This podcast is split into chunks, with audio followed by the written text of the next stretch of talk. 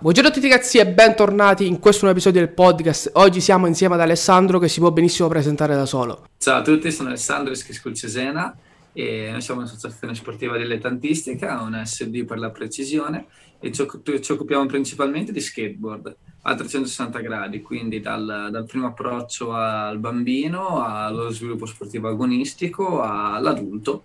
E quindi niente, siamo in tutta la, quasi tutta la Romagna. Le nostre principali sedi sono Forlì, Cesena, Cesenatico e San Mauro Pascoli. Siamo attivi tutto l'anno e più carichi che mai, sia con eventi nazionali che regionali che anche di carattere locale. Ok, bene. Per chi conosce comunque il mio canale, diciamo che è principalmente tratto video sulla pesistica, quindi quelli che sono inerenti comunque al sollevamento pesi. Questo è il primo episodio del podcast che esce un po' fuori dai soliti schemi, però sto cercando di non far portare solo ospiti inerenti a quello che è il mio mondo, ma cercare di ampliare e parlare anche di sport un po' meno conosciuti e trattati forse su larga scala. Beh, sì, diciamo che lo skateboard comunque sta prendendo moltissimo piede, quindi anche mh, dai, il suo sviluppo anche a livello conoscitivo è, diciamo, è molto sentito. Poi quest'anno sarà per la prima volta le Olimpiadi e speriamo che dia quella svolta significativa e portarlo al grande pubblico, anche se ormai lo vediamo ovunque fra televisione o gli skatepark cittadini che sono ormai presenti in tutti i piccoli comuni. Sì, assolutamente. Infatti, quando leggevo l'entrata dello skateboard comunque a livello olimpionico, diciamo che le Olimpiadi danno modo a uno sport di prendere serietà. Anche se è brutto da dire, però gli sport che fanno parte delle Olimpiadi vengono visti dall'utente medio, sempre parliamo per l'utente medio, in modo diverso da invece uno sport che a volte viene un poco sottovalutato, diciamo così. Sì, sì, sì, diciamo che è un'ufficializzazione che, che ci vuole, dai. Eh, visto che parliamo di uno sport a tutti gli effetti e anche se proviene da una subcultura giovanile, se così vogliamo chiamarla, o comunque da un ambito street, si è sviluppato in, in un ramo totalmente sportivo, ecco, quindi dalla, necessita per avere alti livelli una preparazione atletica, un allenamento costante, un pizzico di talento e fortuna come tutti gli sport.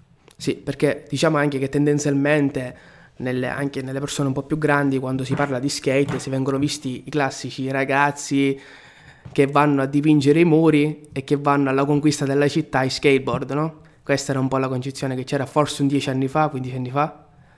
Sì, diciamo che c'è stata una bella svolta, una bella svolta positiva, poi con un cambio generazionale. Adesso abbiamo visto che soprattutto anche con lo sviluppo mh, per il nostro territorio della nostra scuola ha portato un avvicinamento a, di moltissimi bambini. Diciamo che quei ragazzi che prima erano interessati o vedevano con fascino questa cultura e questo sport hanno avuto modo di lanciarsi e portare il proprio figlio o loro stessi al corso adulti a scuola di skateboard, come avrebbero potuto portarli a scuola di calcio. Esatto, infatti la prima domanda che ti volevo fare è: a che età consiglieresti a un ragazzo di iniziare a praticare skateboard? Noi i corsi iniziamo dai quattro anni, quindi non c'è praticamente limite di età e il nostro corso adulto ha dimostrato che anche a quarantacinque anni si può iniziare a fare skateboard con grande successo e grande divertimento, e quindi non c'è età. Sì, l'altro giorno eh, vedevo un video su YouTube, ora non mi ricordo la fonte, però che parlava di un ragazzo che lavorava in banca, che è finita di lavorare in banca, si prendeva il suo skateboard e girava con lo skateboard, si vedeva come, diciamo, in un certo senso si aggiungeva alla comunità pur facendo tipo dei, dei lavori totalmente diversi, perché diciamo che poi praticare uno sport ti ingloba anche in una community. Sì, sì, poi lo skateboard è molto sentito, ecco, quindi è molto facile stringere amicizia e praticare questo sport insieme ai propri amici. Poi è anche vero che dovunque vai, diciamo che ci si conosce anche molto bene fra le varie città, fra i veri appassionati, però è facilissimo anche trovare nuovi amici, andare in uno skatepark locale e socializzare in breve tempo. Sì, vedi che comunque eh, lo skateboard si può praticare da street, quindi iniziare sulla strada, o forse è meglio iniziare in uno skatepark e poi casomai passare alla strada? Ma sicuramente il processo inverso, come suggerito nell'ultima ipotesi, quindi iniziare da un contesto sicuro, uno skatepark dove o un, o un piccolo campo da basket, ecco, un suolo piano dove iniziare i primi passi in sicurezza senza troppo sovraffollamento o macchine o biciclette che ti possono investire. Una volta presa padronezza eh, del mezzo, sì, si può anche lanciare in street, ovvio che rimane una disciplina molto più difficile a livello tecnico, quindi conviene prima allenarsi molto in uno skatepark. Tendenzialmente molti credono che lo skateboard è pericoloso, no? Quindi nell'utente medio che viene a vedere tipo una, una scena, uno sport come lo skateboard, viene detto che è pericoloso. Cosa diresti tu a tipo una persona che vuole entrare, a convincerla che vuole praticare skateboard? Ma secondo me mh, non c'è neanche troppo da convincere, nel senso che è quasi un dato di fatto. Come, come sport mh, non, è, non è pericoloso di per sé. È pericoloso se fatto in malo modo, quindi con un primo approccio graduale, sicuro, soprattutto se seguito da insegnanti esperti, diciamo che il rischio di infortunio è molto molto minore a sport di contrasto come ad esempio il basket dove, o il calcio, dove c'è un punto di contrasto fra due persone, quindi uno scontro. Ovviamente può essere molto pericoloso se fatto in malo modo, lanciandosi a caso, con i piedi messi male o facendo cose al di sopra della propria portata, quello ecco dai. Il buon senso che spesso viene a mancare.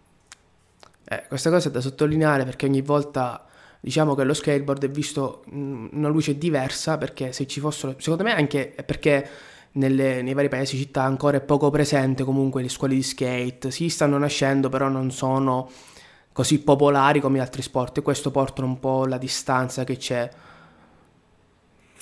Sì, diciamo che noi siamo state una delle prime scuole in Italia, se si può dire, a, a, ad, abbracciare così, a, ad abbracciare un così vasto pubblico, perché comunque dai, facciamo quasi trecento quattrocento tesserate ogni anno e quindi si può dire che siamo arrivati a, alla scuoletta di calcio media, che per lo skateboard invece sono numeri grandissimi.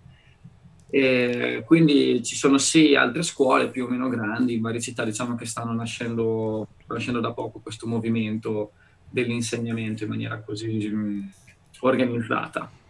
Sì, esatto. Ovviamente bisogna farlo bene in una certa maniera, come tutte le cose. È ovvio che se dovessi iniziare a fare palestra e prendessi su un bilanciere troppo grosso farei male. Il concetto più o meno è questo. Sì, ogni cosa va fatta gradualmente. Esatto, ma, ma anche per divertirsi, perché sennò perdi il gusto nel, dai quattro botte e la terza fermi. Vedi che non ce la fai e poi ti scoraggi. Sì, ma niente di trascendentale, ecco, chiunque può avvicinarsi, basta farlo nel modo giusto. Ma vedi che chiunque può approcciarsi, dal ragazzo magro al ragazzo in sovrappeso, può approcciarsi allo skateboard, o sarebbe meglio... Avere... Allora, come sport, avere una costituzione fisica atletica o comunque un, uno stile di vita sano e che si avvicini comunque a uno sport, diciamo, a uno sport qualsiasi, sì, presuppone comunque un'atleticità minima, però chiunque può approcciare lo skateboard, può essere anche sovrappeso, che ovviamente... Più sei atletico, più sei elastico, più i tuoi risultati saranno soddisfacenti, però non ci sono limiti determinati da capacità fisiche o cognitive particolari. Ora ti racconterò che eh, circa sette anni fa, si par- quando andavamo alle scuole medie, era nata la cosa di girare skate, no? Quindi eravamo quattro compagni che ci siamo comprati lo skate alla Decathlon, c'erano gli Oxelo, sì sì, e quindi noi, vabbè, erano i primi e noi ci, ci allenavamo, secondo noi, che dovevamo fare tipo gli skate e poi facevamo le corse e ci lasciavamo andare nelle discese, no? Ora non so se questa cosa è effettiva, questo, ma se tipo i cuscinetti dopo che raggiungono una dotta velocità si bloccano, se non sono cuscinetti buoni, tipo hanno un massimo di velocità? Ah, beh, diciamo che... Ecco, lo skateboard non ha costi eccessivi, ma presuppone un costo minimo che ti permetta di avere un attrezzo efficiente, ecco dai. Mm, quindi il Decathlon è un caso specifico dove a skateboard di tutti i prezzi, dallo skateboard giocattolo, che può andare benissimo per un bambino di tre anni che deve sedersi e fare la discesa sotto casa da venti euro, a un primo approccio semiprofessionale come può essere uno skateboard da sessanta euro, che sessanta settanta euro, che potrebbe avere i presupposti minimi per poter andare a divertirsi anche in uno skatepark.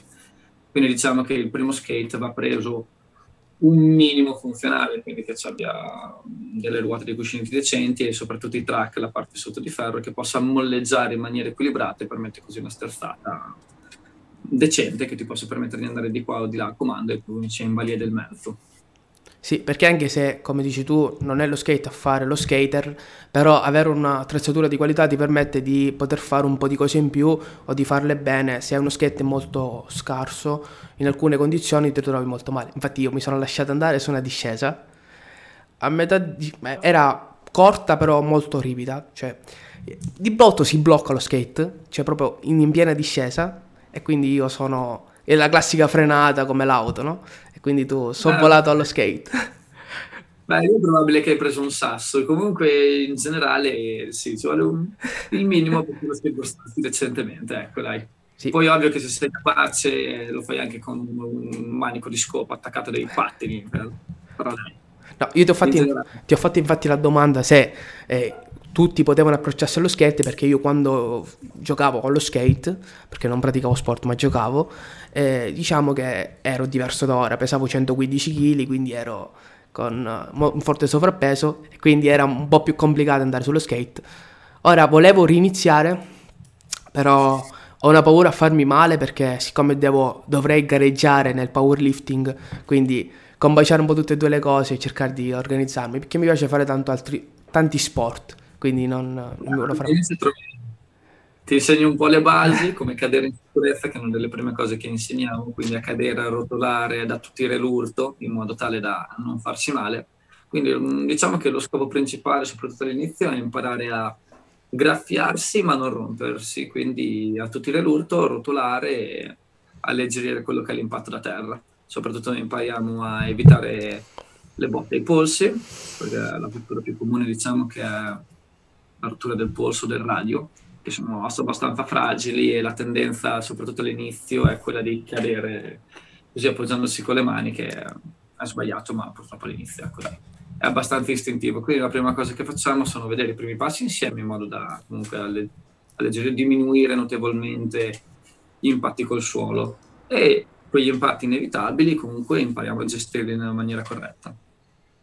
Sì, infatti per questo secondo me da bambini è bello iniziarlo, perché poi da bambino è più facile imparare delle cose che poi istintivamente da grande fai e non riesci facilmente a cambiarle. Invece da bambino... Sì, quello, quello abbiamo visto che basta lavorarci. Quindi magari riallacciandosi anche al discorso di prima che mi chiedevi per il sovrappeso, è solo una questione di obiettivi. Ci sono certe persone che arrivano a quel determinato obiettivo in una lezione, alcune che ci arrivano in tre, alcune che ci arrivano in cinque, ma lo step successivo può essere il contrario. E quindi per tutti è fattibile tutto, ovviamente i tempi vanno riconsiderati a seconda della persona e delle caratteristiche del momento, anche di tanti fattori che influiscono, però tutti ci arrivano. È bella questa cosa da dire, naturalmente seguite, perché ora se qualcuno ci sta ascoltando è giusto anche dire, è comunque farlo da solo senza qualcuno che sa come, come farlo è pericoloso, come ogni cosa, quindi cercate qualcuno che ne capisce. È fattibilissimo, tutti abbiamo iniziato così, ma non esistevano le scuole di skateboard, e quindi eh, indubbiamente si può fare. Ovvio che mh, i tempi di apprendimento, soprattutto all'inizio, sono più lenti e le cadute sono maggiori, ecco, questo è il discorso. Comunque consigliamo anche, magari ci sono molte persone dove, che non dispongono di una scuola di skateboard nella propria città o nei paesi limitrofi, quindi possono già iniziare magari studiando un po' su YouTube.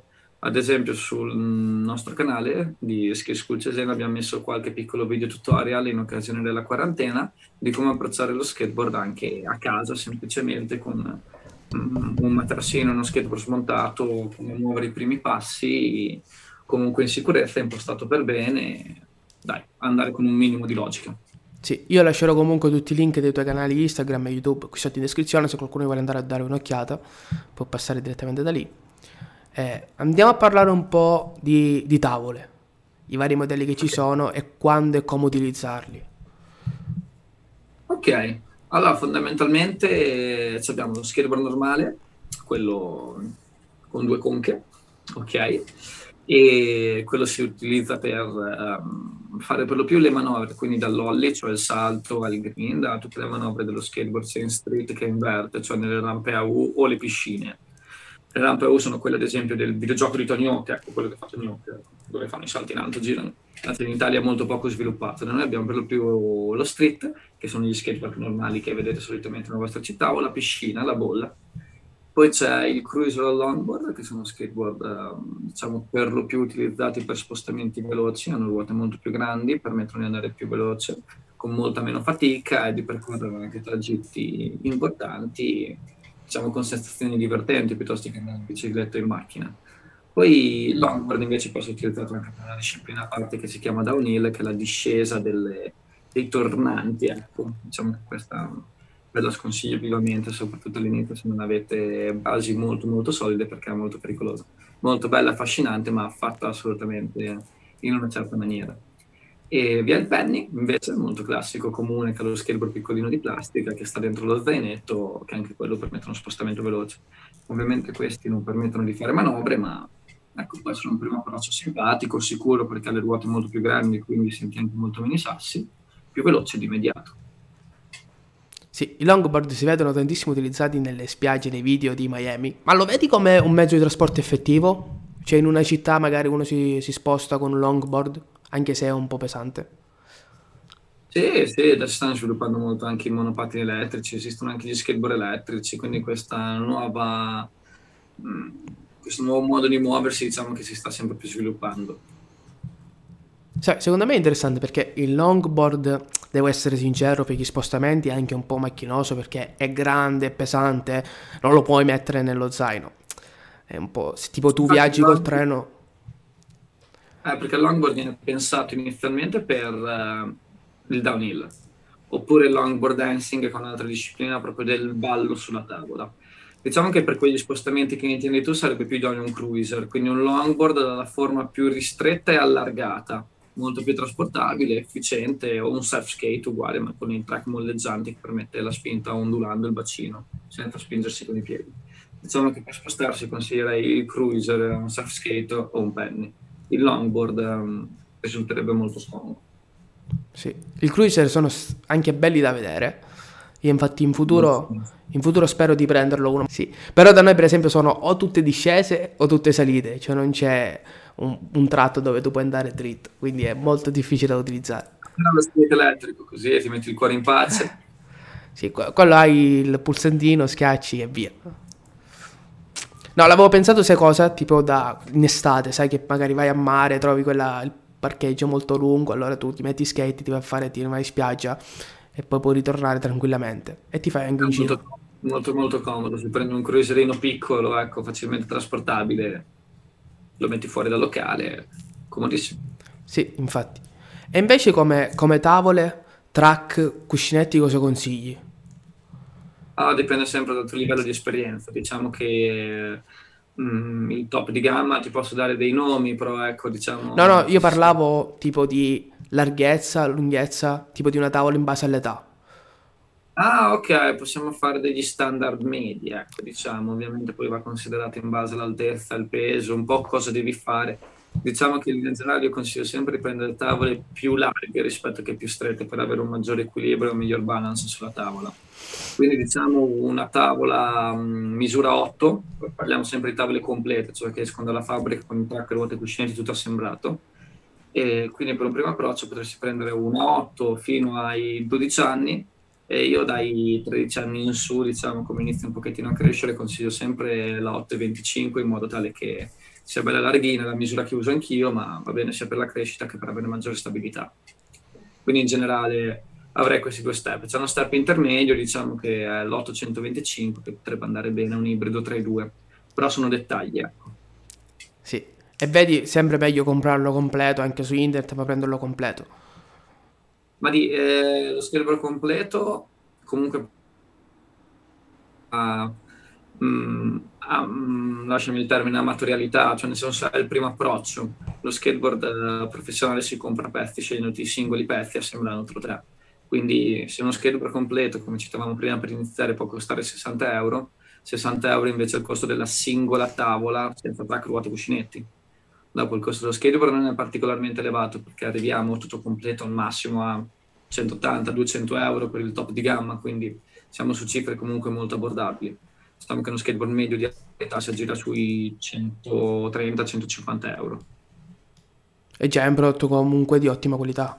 Queste cifre. No, è il top di gamma, quindi okay. Ecco, diciamo che lo skateboard è questo, costa veramente poco, lo puoi fare gratis ovunque, fuori di casa, e pagando cento euro una volta compri già un, un bello skateino, ti diverti e se lo tratti bene ce l'hai per molto tempo, al massimo cambi solo la tavola dopo, e quindi diciamo che è alla portata di tutti, sia a livello economico che a livello pratico.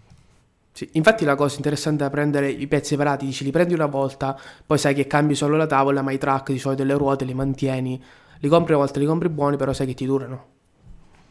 Esatto, io consiglio sempre così in realtà, ad esempio con la nostra scuola diamo sempre noi gli skateboard all'inizio finché vogliono, poi gli diciamo che conviene che aspettino a comprare lo skateboard, che lo comprano una volta che sono convinti e lo prendono buono una volta, ti consigliamo la misura giusta per te, e quello in base al tuo budget, però una volta che ce l'hai buono, ecco, ruote, track, cuscinetti, fai fatica veramente a romperli, se sfortuna rompi un cuscinetto, però ecco le ruote, i track ti durano veramente tanto tempo, soprattutto all'inizio dove non grindi, hai un'usura praticamente nulla. Quanto riguarda la tavola e i cuscinetti che hanno un costo comunque marginale, ecco dai, mano a mano la cambi e le prestazioni rimangono alte. Ovvio che se è uno skateboard invece che ti limitano i movimenti perché hai voluto risparmiare venti euro, dopo sei anche frustrato nella prestazione e nell'esecuzione dei vari trick. Sì, e poi devi andare, devi andare comunque a comprare nuovo e spendere altri soldi. Eh, eh, c'è la cambi. Sì. Quindi io dico sempre buttati alla fine.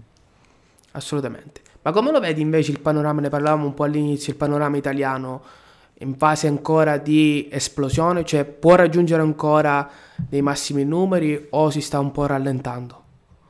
No, è il momento di suo boom di crescita, ecco, quindi diciamo che sta partendo proprio in questi anni e si sta sviluppando tantissimo, gli skatepark sono sempre più frequenti e sono sempre più pieni, tutti gli skatepark sono sovraffollati, ci vogliono più impianti e di maggior qualità perché l'affluenza cresce sempre di più.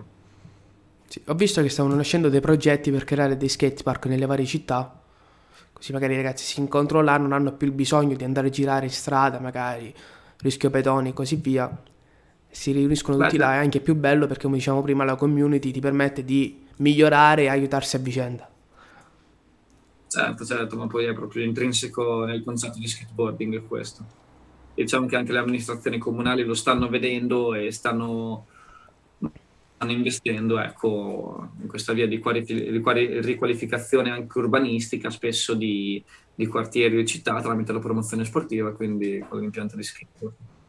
Sì, secondo me questo sport è un'ottima interessante al classico calcio, al classico sport che ti fanno fare da bambino perché è qualcosa che ti fa variare.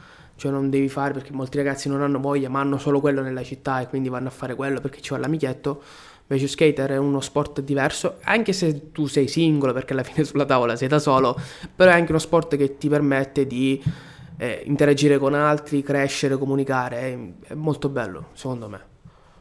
Sì, a livello umano ha un impatto molto forte, diciamo che eh, chi pratica skateboard eh, dai, anche la fortuna di condividere tantissimi momenti con i propri amici diversi, quindi mh, non è solo arrivare alla partita di calcio per quell'ora e mezza e poi andarsi a casa, diciamo che è un condividere insieme una serie di esperienze, emozioni e, e di giornate, creando anche spesso dei forti legami. Sì, io non so come tu hai conosciuto lo skate, io per esempio l'ho conosciuto attraverso un programma che facevano che ora non fanno più, e io piccolino, si chiamava Zeke Luther, una cosa del genere.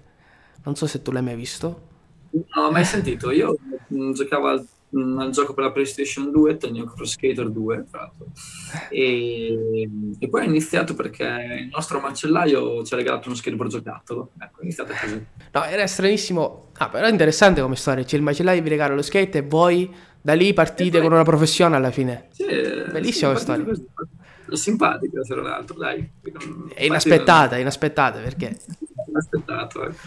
No, invece sì, infatti, invece come ti dicevo io guardavo questo programma che era, si chiamava Zeke Luther, loro praticamente facevano dei mini episodi dove facevano eh, era molto cinematografico, non era reale e quindi loro facevano qualche piccola evoluzione, qualche sai classicioli, backflip, clickflip, questi qua, e poi c'era magari qualche evoluzione come dicevi tu con le rampe dove si lanciavano, e quindi dopo che tu vedevi le classiche evoluzioni fatte da loro, comunque le facevano bene, ti faceva dire è semplice, allora ti avevo, avevamo preso lo skate e dovevamo fare le stesse evoluzioni e mai riuscito. Mi ricordo che sono stato eh, più forse di un mese per imparare l'ollie. Sì, ci vuole tempo soprattutto. Beh, quello è un passo molto frustrante, soprattutto all'inizio, e cioè, non capisci bene il movimento. Già di per sé presuppone un allenamento costante mh, elevato, ecco. Quindi diciamo che io consiglio sempre di fare, che ne so, trenta ollie al giorno per due mesi e eh, devi fare una schifezzina alta così, ecco dai. quello, quello ci vuole pazienza, però sono anche dell'idea, e spesso insisto molto su questo, cioè non sarei all'inizio a concentrarmi per forza sull'ollie, ci sono una serie di manovre eh, che si possono, essere, possono essere eseguite anche senza, per fare questa, questo gesto atletico e tecnico molto molto elaborato, e quindi ehm, io consiglio sempre di imparare un maggior controllo della tavola, più trick magari in rampa, quindi nei quarter, nelle rampe curve che non necessitano l'ollie, o un controllo del mezzo veramente efficace e che ti permette poi di progredire in maniera veloce. Cioè il concetto è che è inutile che tu sappia saltare così da fermo, ci hai messo cinquanta ore in due mesi perché avevi fretta di saltare e poi non sai fare una mezza curva, e quindi salti, poi ti fermi, cadi, sei tutto storto. Quindi inizialmente è meglio imparare bene la spinta, la curva, la frenata, le discese, iniziare a girare, avere controllo di tutto lo skatepark e già stai iniziando a divertirti. Poi ogni tanto metti in mezzo un po' l'ollie, un po' queste manovre più frustranti, diciamo. E quindi all'interno di un percorso divertente poi viene da solo questo apprendimento. Sì, infatti, riferendomi a questo, ho visto un video americano di uno skater che ha uno skatepark famosissimo, non mi ricordo il nome però, con i nomi non vado d'accordo, e che lui insegnava a questi ragazzi che erano più o meno grandi, e anche c'era qualche ragazzino, come scendere dalla rampa, perché sembrava una cosa banale, ma molte volte poggi solo le ruote di dietro, non poggi quelli davanti e lo skate slitta. No, no, eh, diciamo che sono le prime botte forti che si prendono. Infatti, soprattutto all'inizio, e se non siete seguiti da istruttori esperti, vi consiglio vivamente di aspettare, di non avere fretta, soprattutto da piani rialzati. Più si va in alto, più diventa pericoloso, quindi imparate bene la piccola discesa, fatela cinquanta volte fino a che non lo riuscite a fare con le mani in tasca e gli occhi chiusi, per, per dirla in maniera veramente rilassata, e poi in maniera graduale approcciare tutte le varie discese. Ovviamente sto parlando di rampe dritte, i cosiddetti bank o discese. Per le rampe curve invece i quarter eh, diventa molto molto molto molto più difficile, quindi sconsiglio vivamente a un principiante di lanciarsi da una rampa curva. È quello per cui spesso la gente si prova e si fa male, per capirci. E, però questo è dato anche dal, tra virgolette, ignoranza del primo approccio, che non si sa bene quello che si sta facendo, ecco. Per questo consiglio un altro video nostro su YouTube, come scendere le discese. Sì, ma in questo caso la curva se devi mantenere una certa velocità, perché se vai troppo piano perché hai paura, fai l'effetto gravità, cadi, no? Uh, no, in realtà mh, dipende. Se parliamo di scendere dall'alto una rampa curva, quindi una rampa curva e noi dall'alto dobbiamo scenderla, presuppone un fatto molto pericoloso, cioè il fatto di lanciarsi bene giù e di schiacciare le ruote davanti in modo tale che aderiscano alla transizione. Questo però è veramente veramente pericoloso, difficile ed elaborato, quindi soprattutto all'inizio controllo la tavola, pochi piani rialzati, tanto slalom, tante curve, tante, tante piccole discese, tanti manual, tante impennate, e puntiamo a divertirci, poi con calma facciamo un passo alla volta, magari sostenuti e aiutati da un professionista, ecco. Sì, la cosa che vedevo fare era con lo skate, tu andavi con lo skate e dovevi riuscire a eh, andare sullo skate con due ruote sole, cioè tenere... Ah, l'impennata, sì. E questo, dice, permetteva il controllo della tavola, e se tu sapevi fare quello già eri un passo avanti. Certo, diciamo che è uno dei primi step fondamentali per scendere un piccolo muretto, un marciapiede, iniziare l'ollie presuppone a quel manual sicuramente, che è un po' l'impennata della bicicletta, ecco, sì, per dirla in maniera grezza. Chi ci sta ascoltando non deve in qualche modo replicare o voler provare da solo, perché comunque c'è il rischio e si può fare male. Come tutti gli sport, come dicevamo prima, il primo approccio va ponderato e, ecco, fatto molto gradualmente. Diciamo che può essere molto divertente, lo è per tutti, è approcciabile per tutti, ma per gradi, questo mi piace ribadirlo. Esatto. Dai, per me va bene così, abbiamo parlato un po' di... abbiamo accennato quello che è lo skateboard, perché poi dietro ogni sport c'è un mondo, e solo se lo pratichi lo puoi conoscere? Beh, ci piace, certo, piano piano, ecco, dai. Diciamo che questa può essere una buona chiacchierata introduttiva e conoscitiva per il mondo dello skateboard. Assolutamente. Poi, naturalmente, se qualcuno di voi ha intenzione di voler praticare, si trova nella zona di Alessandro, oppure ha intenzione di chiedere delle informazioni, io lascio il link di Instagram tuo, YouTube. Una buona serata. Buona serata, ciao. Ciao, ciao.